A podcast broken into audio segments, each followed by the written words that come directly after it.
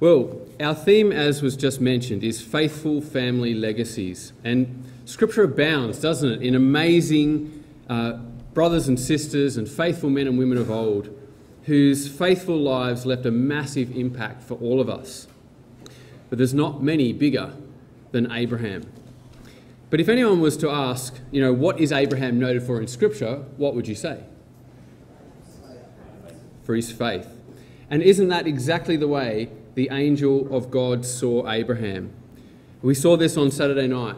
The angel gives this assessment of Abraham as I have chosen him because I know that he will command his children and his household after him to keep the way of Yahweh in doing righteousness and justice. And there is the beginning of a legacy where a person in their own life is so moved by the things of God that they will inspire generations to come to live the wonderful principles of the truth. Now, we know, as you've just mentioned, that faith is something that Abraham is noted for. But I want you to, to see, brothers and sisters, here in Romans chapter 4, that Paul actually picks up something very interesting. He says that Abraham, the father of the circumcision, to them who are not of the circumcision only, but also who walk in the steps of that faith of our father Abraham. Now, what Paul is telling us is that there is a particular aspect or type of faith that Abraham is noted for in Scripture. So, what we want to do is, in a sense, explore a little bit about what is Abrahamic faith and why is this faith so vital in our generation? And why is it so important that in our families we strive to develop this kind of faith? Well, what I'd like to do is just take a little word that begins in the life of Abraham. We're going to follow it through. And as we follow it through, it's going to open up and sort of show us the development of Abraham's faith, but the importance of what this faith is. So, could you come with me to Genesis chapter 12? If you've got a pen or something to colour in, we're going to take this little journey through Genesis. And every time it pops up, we're going to look at how this tells us a little bit about Abraham's faith and what God was doing and developing in him. Now, we know these, these passages really well, brothers and sisters, but just let's see how Abraham's faith is developed by God. In Genesis 12, it says that Yahweh had said unto Abraham, Get out of your country and from your kindred and from your father's house unto a land that I will show thee. Now, that word show there is actually the word raya. And it's a word that's going to keep coming up over and over and over again in the life of Abraham. Just give you a classic example. Come across to verse 7. It pops up again. It says, And Yahweh appeared unto Abraham. And that word appeared is our word raya. And it says it twice there towards the end of the chapter. It says, He built an altar unto Yahweh who appeared unto him. Now, the word raya literally means to see or seeing. And here is the angel of God coming to Abraham and appearing to him, but causing him to see something about his plan and his purpose. And we know in this little period in Genesis chapter 12 that Abraham was going to be put to a test. Did you notice that as we read on in Genesis 12, it tells us that Abraham journeyed going on toward the south, and a famine hits. And this famine was a test to see whether Abraham would remain faithful to the call of being called out of Ur to this promised land. But we see that Abraham goes down. And that is not just some sort of you know, geographical term. It's telling us that Abraham made the wrong decision here. He went down into Egypt. And we know that to be the case, brothers and sisters, because when you actually see this idea of the famine, it's mentioned twice in that verse as if to tell us that this is of God. It's a test that he was being put through. And just to show how it sort of channels into, into chapter 13, notice it says in chapter 13, verse 1, and Abraham went up. So he goes down into Egypt, and now, having been put through that test, now he's going to come back up. And he comes back to the place where it says at the beginning in verse 3. He comes to the place of the altar which he had made there at the first. And Genesis is recording in, in duplicate for us that Abraham is coming back to this place as if to recenter himself, to re establish his vision because he saw that that was the wrong decision to make. And so here we have this word rayah pop up again in chapter 13. And we have in verse 10 that Lot lifted up his eyes and beheld. And that is to see all the plains. And so, of course, he looks out and he himself, unfortunately, makes the wrong decision. And then the contrast comes in verse 14 to Abraham. It says, And Yahweh said unto Abram, after that Lot had separated from him, He goes, Lift up now thine eyes. You can see, brothers and sisters, that Abraham is being developed on his spiritual sight. Lift up your eyes and look. And there's our word, rayah again. From the place where you are, northward, southward, eastward, and westward. He goes, For all the land that you see, there it is again, to thee will I give it, and to thy seed forever. And the contrast, brothers and sisters, for Abraham in developing his faith was to see the difference between looking at the now and looking at the future. And we know that's the case because when we come across, just hold your hand there in Genesis chapter 13, just come across to Hebrews 11 for a moment and see the way that the Apostle Paul picks out these exact principles in Hebrews 11. Now, Hebrews 11 is a chapter all about faith and sight. We see in Hebrews 11 that it begins with faith is the substance of things hoped for, the evidence of things not seen. By faith, we understand that the worlds were framed by the word of God. The things which are seen were not made of the things which do appear. And we can see all the way through this chapter, by faith, Noah in verse 7 was being warned of God of things not seen. Here's the aspect of faith that was being developed in Abraham. And that's exactly what's picked up in verse 8. By faith, Abraham was called to go out, and he obeyed. What drove that decision? We'll look at verse 10. For he looked for a city which hath foundations, whose builder and maker is God. And then again, it's repeated in verse 13. These all died in faith, not having received the promises, but having seen them afar off. So when we go back to Genesis and see this word rayah continually appearing in the life of Abraham, we can see that he's been caused to lift up his eyes and to look at what God has in store for him and to see the promises afar off as more real than the life to which he's living in that day, there and then. And so it keeps coming up again and again in the life of Abraham. If we keep flicking through, we can actually see that it comes up again just quickly as we pass through chapter 17, verse 1. When Abram was 90 years old and nine, Yahweh appeared unto him. There's our word that he caused Abram to see God revealed to him. But now in chapter 18, we have another occurrence. Yahweh appears to him again in verse 1 in the plains of Mamre in the heat of the day. And it says in verse 2 that he lifted up his eyes and looked. And he's always been caused, brothers and sisters, to lift up his eyes and to look at God's work in his life. And that's why this chapter is the chapter in which it's mentioned here regarding the legacy of Abraham. He would teach his children diligently and his household after him to keep the way of Yahweh. And so we can see the development of Abraham all the way through these chapters is God is causing him to see through spiritual sight and not through his eyes.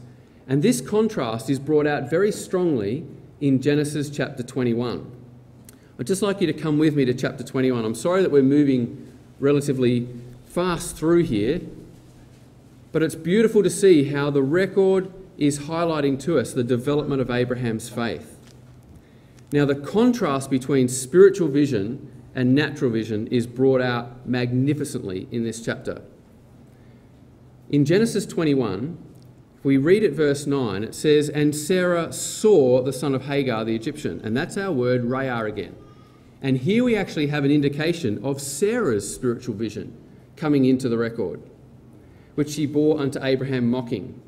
Then she goes in verse 10 to Abraham and says, Cast out this bondwoman and her son. For this for the son of this bondwoman shall not be heir with my son, even with Isaac. And it says that the thing was very grievous in Abraham's sight. Now, that word sight there, brothers and sisters, is not our word raya. It is a different word altogether. It's the word ayin.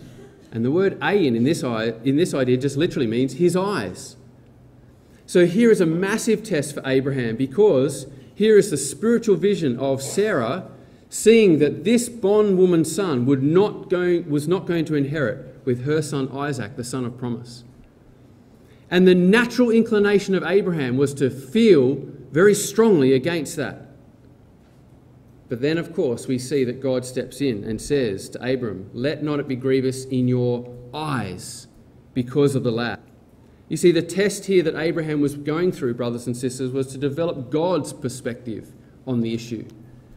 That is Abrahamic faith, to see as God sees on the matters. And we know, brothers and sisters, that this is true. This is true scripture that she was saying to him because when you go to Galatians chapter 4, Paul actually says, Nevertheless, what saith the scripture?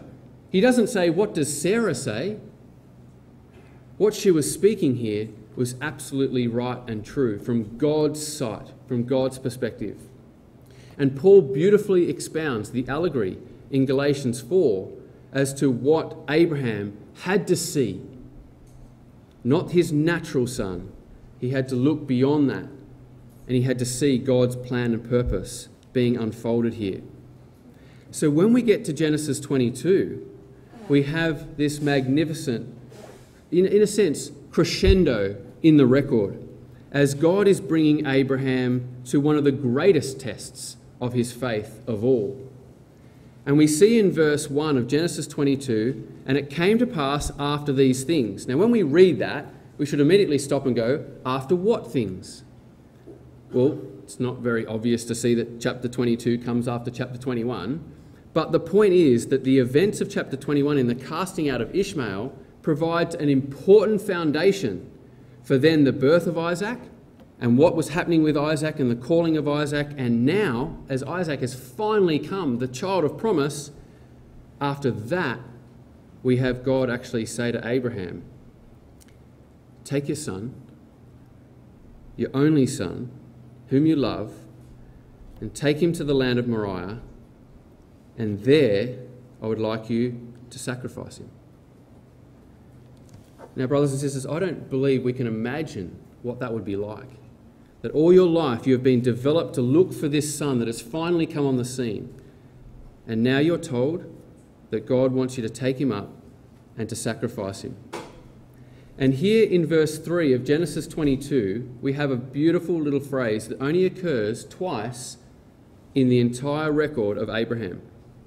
If you go back to chapter 14 of 21, it actually says that Abraham rose up early in the morning. And here it is again mentioned in this chapter. And the reason that it's telling us is because that Abraham couldn't sleep. He was trying to mull over what God was actually getting him to see in this trial and this test. And he's, in, in a sense, confounded that last time when God said, You've got to cast out your bondwoman, it was not an easy thing for Abraham to do that. And so he rose up early in the morning. Although he was going to obey, it was a struggle for him to come to understand what God was doing in his life. And here again, this is exactly the same thing that it was grievous in his sight, in a sense, to see that this is what God had asked him. And the test, brothers and sisters, for Abraham is to see as God sees, to trust and believe and have faith in what God's plan and purpose was. And that's why you can see what would have been running through his head was, well, hold on a minute. All my life you've promised me this seed. And he's finally here. And I've even cast out the bondwoman's son. And now you're asking me to sacrifice him? How can that be? And I don't know how you sort of read into the record, brothers and sisters, but I like to try and picture what's going on here. And if you look in verse 3, it says that Abraham rose up early in the morning and he saddles his ass, he gets Isaac and he gets the wood and, and he starts to go off to the place that God has told him. He believes in God, but he's still trying to work out how is God going to bring this about. And it's as if, brothers and sisters, he's sort of walking along, his, his head's down. And for three days, his head is down, trying to work out what is God doing in his life. How is this son going to be the promised seed if I have to sacrifice him. And then in verse 4, it says, He lifted up his eyes. Here's that little phrase that has been a picture of Abraham's life. And here's our word, Raya. And he saw the place afar off. It's as if, brothers and sisters, on the third day it actually dawned to him what God was going to do. It's as if he could see for the first time the spiritual vision that God was actually going to accomplish in this example. And that's why, brothers and sisters, as he lifted up his eyes, his natural sight turns to spiritual sight. He saw the place afar off in time. And on the third day is the indication, brothers and sisters, in Scripture of a beautiful echo that begins to tell us that the third day is representative of the day in which Christ said to his disciples that he had to go to Jerusalem and suffer, yes, and be killed, yes. And even they struggled in their faith to understand that. But he would be raised again on the third day. And, brothers and sisters, here in Genesis chapter 22, Abraham saw the day of Christ for the first time. He lifted up his eyes, and Christ picks this little phrase up in John 8 when trying to talk to the Pharisees about how they were naturally looking at everything. And he says, Your father Abraham rejoiced to see my day. He saw it and was glad. Do you know, brothers and sisters, you can see the emotion in Abraham in those words. His head was down, struggling to try to understand the trial that God was putting him through. And then he got it. And what a wonderful message that would have been in his mind a rejoicing and a gladness that God was actually going to raise him from the dead. And how powerful that would have been in his life. And we know, don't we, that Abraham knew exactly that to be the case because in verse 5 he says, I and the lad will go yonder and worship and come back again to you. Abraham at that moment saw what God was going to accomplish in Isaac. And that's why Hebrews 11 tells us that he accounted that God was able to raise him up even from the dead. It was at that moment that his faith in God had always been strong, but then he saw what God was going to do through a spiritual vision, and therefore his eyes were lifted up on the amazing power of God. And, brothers and sisters, this is what I believe to be the faith of Abraham. And that's why it is so important in our families, and particularly in this generation. The scriptures tell us, like in 2 Corinthians 4, while we look at the things which are seen, but at the things which are not seen, for the things which are seen are temporal, but the things which are not seen are eternal. We walk by faith and not by sight. And that, brothers and sisters, is so important for our generation today because there's been so much to place in front of our eyes from the natural man that has caused us very much, isn't it, to keep our eyes looking down and sometimes disbelieving what God has said. But Abrahamic faith is to see the unseen, to look beyond the natural, the natural eyes, to see the spiritual and the future, to believe that God can do what he says, past, present, and future. The reality of the things that God has done in the past, brothers and sisters, is to show us the certainty of the things that He will do in the future. We can't prove resurrection by natural means, but we believe that it's more certain than the things that we can see around us. And that's why Abraham was called to trust God's word above his natural eyesight, because spiritual sight comes from the word of God. And because of that, he was fully persuaded, Paul says, that nothing is impossible with God. He accounted God able to do exactly what he said. And that, brothers and sisters, is a powerful legacy that Abraham was going to pass on to his family. Now, what's beautiful about this, brothers and sisters, is that Abraham's test was about a greater level of significance than just himself and Isaac. I'd like you to come with me back to Hebrews 11 because there's a little hint that Paul gives us in Hebrews 11 that shows us that God was doing more than just painting to Abraham what was going on. In Hebrews 11, we know, as we mentioned before, that this whole chapter is about faith and sight.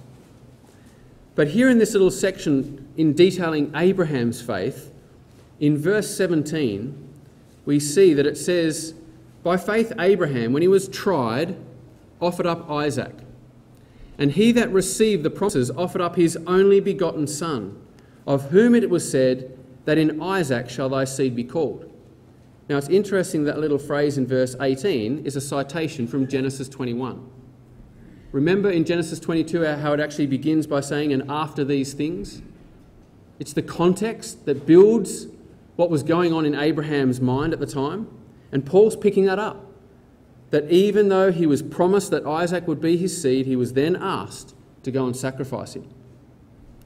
And it says in verse 19 that he accounted that God was able to raise him from the dead from whence also he received him in a figure.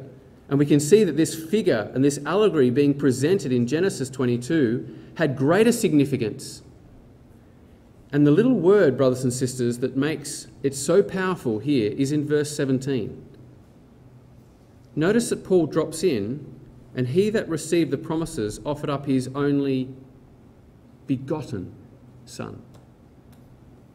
And the reason that he drops that in, brothers and sisters, is because the only begotten Son is the Lord Jesus Christ. And here in Genesis 22, Abraham and Isaac were becoming symbols of God and Christ and the work that they would do. And God was playing it out for Abraham, for him to understand and to look ahead and to see Christ's day. And therefore, he did see it. And the whole chapter in Genesis 22 beautifully portrays this idea of a father and his son working together. And if we go through Genesis 22, you can colour in son, son, my son, his son, not withheld thy son, thine only son. It's the first occurrence of the phrase in the Bible, my father. Brothers and sisters, when we start to see scripture like this, isn't it magnificent that it builds our faith in God? To see the unseen. Only a divine record could put this in here to inspire us. And so when we go through Genesis 22, and I'm just going to quickly work through some of the aspects of Genesis 22, which I'm sure you know and you've probably got marked in your Bible anyway. But I find this very inspiring to see how in Scripture is recorded all the beautiful details of the work of Christ. Because God's grand plan has been painted thousands of years before. And this is what builds our faith, brothers and sisters. When we see that what God has said in the past come to be, you know, be so beautifully fulfilled, it shows us that God's word is true and right in everything and pure. So all the little phrases in Genesis 22 have been written in thousands of years ahead of time to highlight what God was going to do. Notice in, if we go back to Genesis 22, just as we go through, just pick out some of the little phrases that really, they don't necessarily have to be there, but they're placed there for us to see the connection between not only Abraham and Isaac, but between God and Christ and what he was doing. Notice that it actually says, Take now your son, thine only, whom you love, and go into the land of Moriah. And each of these little phrases, brothers and sisters, point us to the Lord Jesus Christ. Whom you love was exactly the same phrase that God mentioned of his own Son. This is my beloved Son, in whom I am well pleased. And he was told to take him into the land of Moriah, which would have been quite a significant journey, but that's where he had to go. And again, the land of Moriah in Scripture is highly important. It is the very place where we know that David brought Goliath's head. It's the very place where Solomon began to build the house of God. It is Jerusalem, the place where God would place his name. And so, even he's being taken to the very location in which the, the Lord Jesus Christ, thousands of years later, would actually be brought and crucified. And it just happens to drop into one of the mountains thereof. I'm just going to take you to one of the mountains there. And isn't it fascinating that each of the Gospels make a specific point to tell us that when he was come to the place, he was crucified. It's just amazing to see how God works, isn't it, brothers and sisters? And here's Abraham's mind beginning to tick on all the little details that God is going to put in to the work of his son, to encourage his faith, to show how significant his test of seeing from God's perspective was. And it tells us in verse 6 of Genesis 22 that Abraham took the wood for the burnt offering and he laid it on Isaac. Who really cares who carried the wood? But in Scripture, it's vitally important because we're looking at the one who would bear his cross. We see in John chapter 19 that he, bearing his cross, went forth into a place which is the place of the skull, which is called in the Hebrew Golgotha. Psalm 69 says, The reproaches of them that reproach thee have fallen on me. He was laying on his son the responsibility of this work. Yahweh hath laid on him the iniquity of us all. And as we grow up, we kind of in Sunday school get this idea that Isaac would have been just a young little lad like my son Cameron, about 10, that, you know, would have just not really know what was going on and just followed along with whatever dad says. That's not the case, brothers and sisters. He probably would have been older than me. And so, therefore, we actually have a beautiful, beautiful little phrase in Genesis 22 that's mentioned again twice, as if to tell us that God is highlighting this aspect. If you have a look in verse 6, it tells us at the end of the verse that they went both of them up together.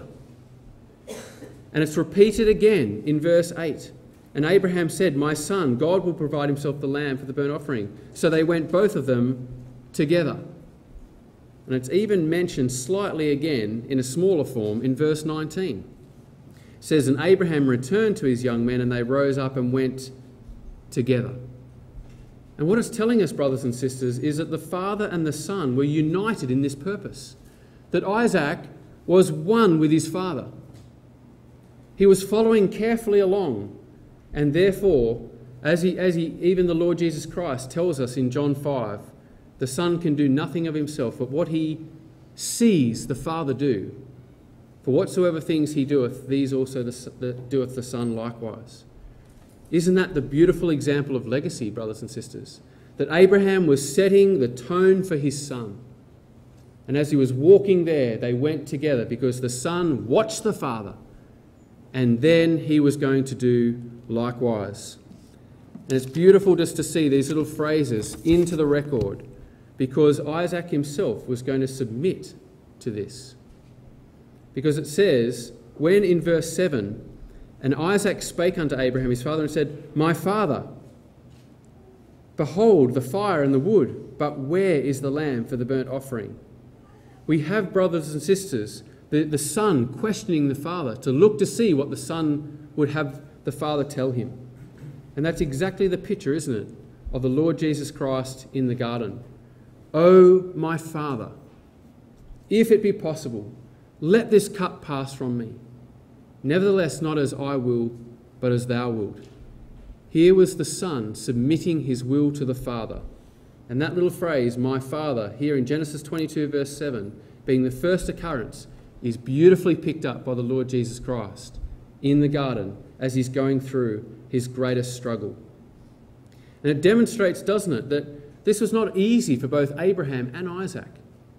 But this development of faith in their life was to realize that they had to see from God's perspective. And that's why the reply from Abraham is just so beautiful My son, God will provide. This is the work of God, it is the will of God that this be the case. And so in verses 19 through to about verse 14, we have, in a sense, the, the enactment of the death, the burial, and the resurrection of the Lord Jesus Christ. And it's really important, brothers and sisters, that we see the importance of resurrection. The importance of resurrection has doctrinal and very, very powerful, um, you know, faith-building importance in our own life. To believe that God can do even the things which we have not been able to see ourselves personally. We believe that the Father and the Son have gone off to accomplish that work and will come again to us. And so we have another little beautiful piece of detail mentioned here in verse 15. Oh, sorry, actually, just notice verse 13. In this enactment, it says, And Abraham lifted up his eyes. You know, he was looking to, to actually, he, he knew, he was absolutely convinced that he was going to sacrifice Isaac. But then he lifts up his eyes and he looks, and there's our word rayah again. And behold, he sees a ram caught in the thicket by his horns. And he takes that ram and he offers him. And then in verse 14 it says, And Abraham called that place Yahweh Yirith, which is to this day, in the mount of Yahweh it shall be seen. there's our word, rayah again. Here is the culmination of the faith that God was developing in this man to lift up his eyes and to see that God would provide. That in the future there would come the very one who was God's own son, and he would be the burnt offering and the ram that all these things typified. But then in verse 15, just look at this little detail that's thrown in here. It says, And the angel of Yahweh called unto Abraham out of heaven the second time. Now, why tell us that it was the second time that the angel called out from heaven? We know the first time that the angel came was to reveal to Abraham that there was a ram that would be the burnt offering. But on the second time, we actually see that here God goes on to bless Abraham, and it's in this blessing that we have that all nations of the earth would be blessed. You see, the first time that the angel came was to herald the first advent of the Lord Jesus Christ, to tell us of the Lamb who would come to take away the sin of the world. But on the second advent, brothers and sisters, the angel will return to herald the return of the Lord Jesus Christ to bring blessings to all nations because he will come and set up God's kingdom there in Jerusalem and it will fill the whole earth. And these blessings here that God gives us, brothers and sisters, are very, very powerful. Paul picks them up definitively in the New Testament. Because here is the first time in the record that the promises to Abraham are actually sealed by God's own oath. He actually says, By myself I have sworn.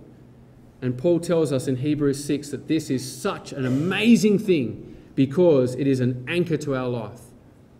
That is absolutely unchangeable. When God seals it by his own oath of promise, we can be beyond all doubt certain that this will occur.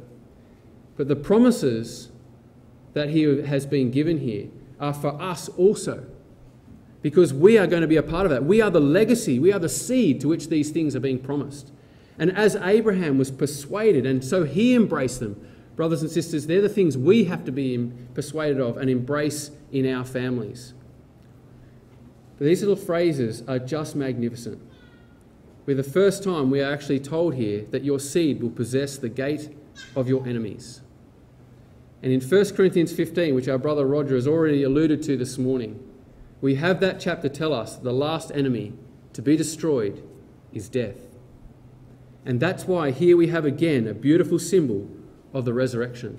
That there would come one who would conquer death, conquer that enemy, and bring about forgiveness and resurrection and salvation to all nations of the earth because Abraham saw from God's perspective.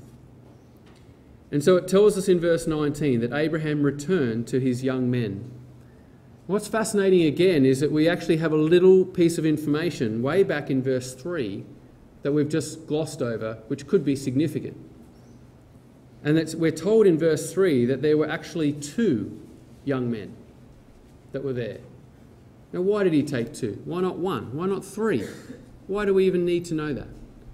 Is it possible, brothers and sisters, that we are being told here the wonderful work of the Lord Jesus Christ is efficacious for both Jew and Gentile? That this work would be through which all nations of the earth would be blessed. And that is the wonderful promise that Abraham had to come to see. And so he names that place very aptly that in the mount of Yahweh it shall be seen.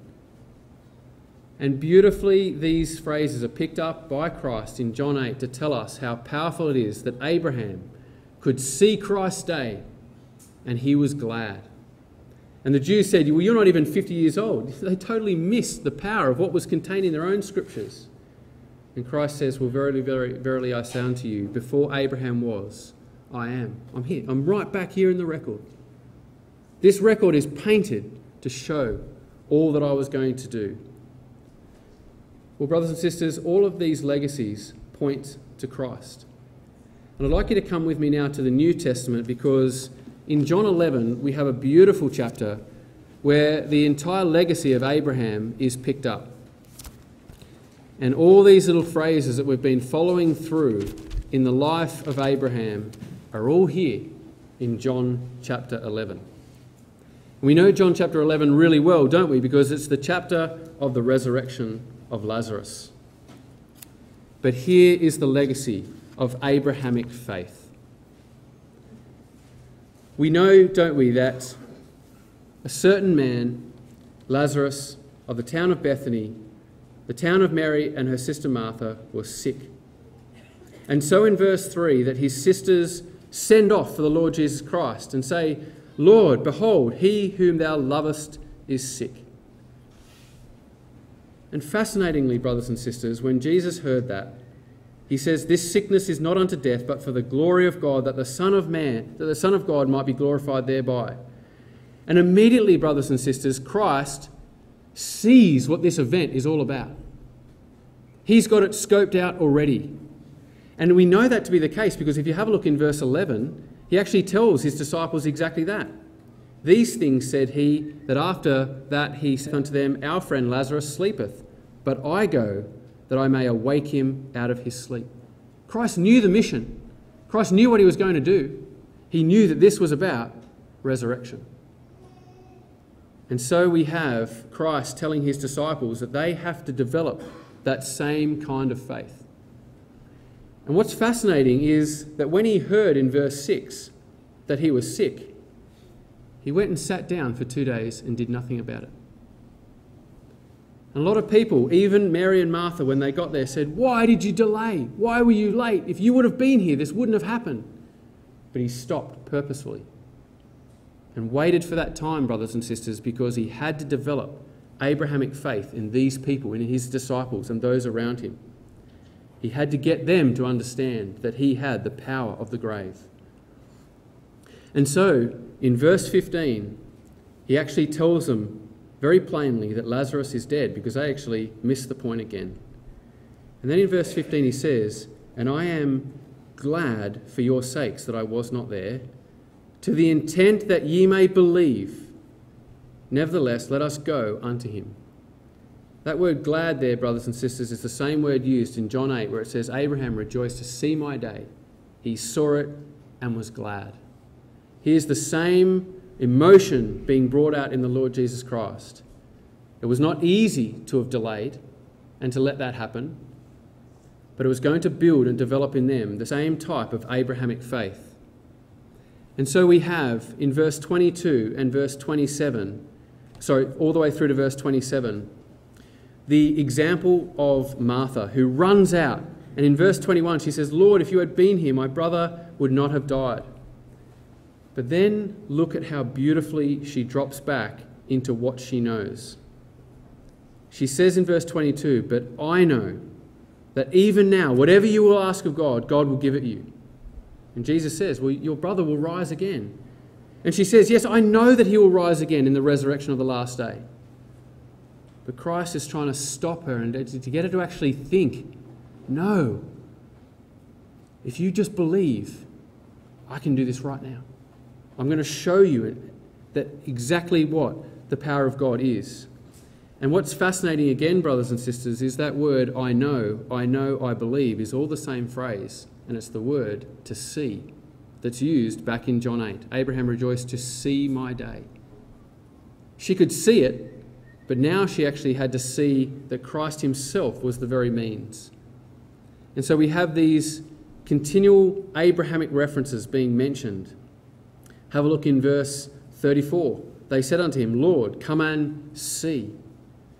And Jesus wept because it would have been an, a very powerful thing to have seen all the agony that was going on around him and being touched with the feelings of our infirmities and how he loved him but he had to get them to develop this understanding, to see the future day. And so in verse 38, it says that Jesus, therefore, again groaning in himself, comes to the grave. And then it just drops in this little piece of information. it was a cave, and a stone lay upon it. You know, brothers and sisters, it was Abraham that took Sarah and buried her in a cave in the field of Machpelah. And the stone was across it, and here is the Lord Jesus Christ coming to the very gate of his enemies. And he's standing there, and he tells them to take away the stone. And in verse 40, Jesus said unto her, Said I not unto thee that if thou wouldest believe that thou shouldest see the glory of God? Then they took away the stone from the place where the dead was laid.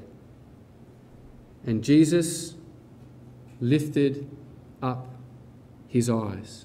How beautiful is that just to drop into that record, that Abrahamic phrase of looking up, and he says, Father, I thank thee that thou hast heard me, and I know that thou hearest me always.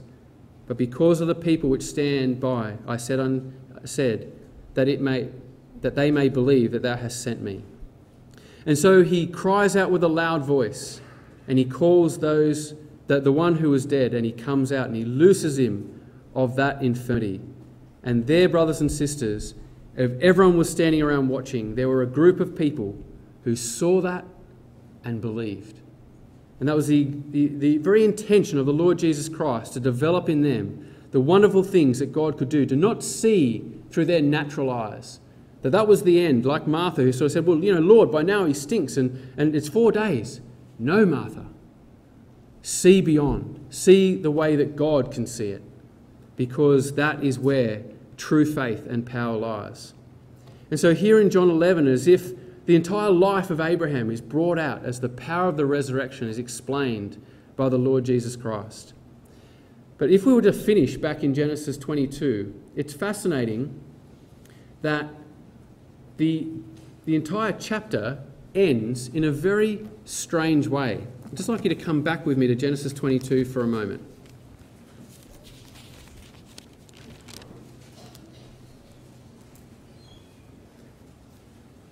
In Genesis 22, verse 20, it says, And it came to pass after these things. So here we have another little flag in the record that's telling us stop. What happened just before this that we need to know?